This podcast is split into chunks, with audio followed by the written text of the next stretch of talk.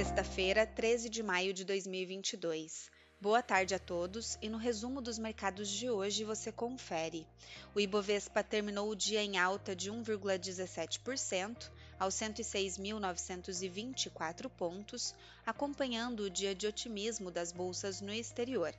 As últimas sinalizações da autoridade monetária dos Estados Unidos, indicando como apropriadas elevações em 50 pontos base nas próximas duas reuniões de política monetária, foram positivas na visão do investidor.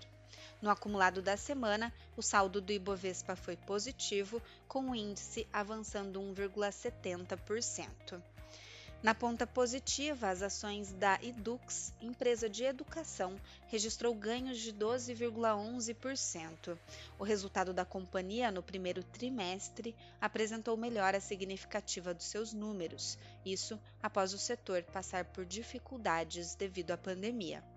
Destaque também para as aéreas. As ações da Gol e Azul registraram altas superiores a 10%, surfando a melhora do apetite por risco no pregão de hoje, tanto no Brasil como nas bolsas internacionais. A queda do dólar também beneficia o setor.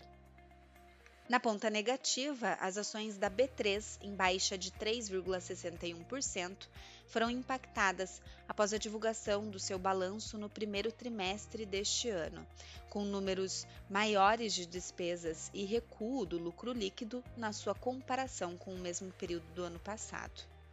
O dólar à vista às 17 horas estava cotado a R$ 5,05, em baixa de 1,61%. No exterior, as bolsas asiáticas fecharam em alta firme, com investidores indo às compras após as quedas recentes nas bolsas da região.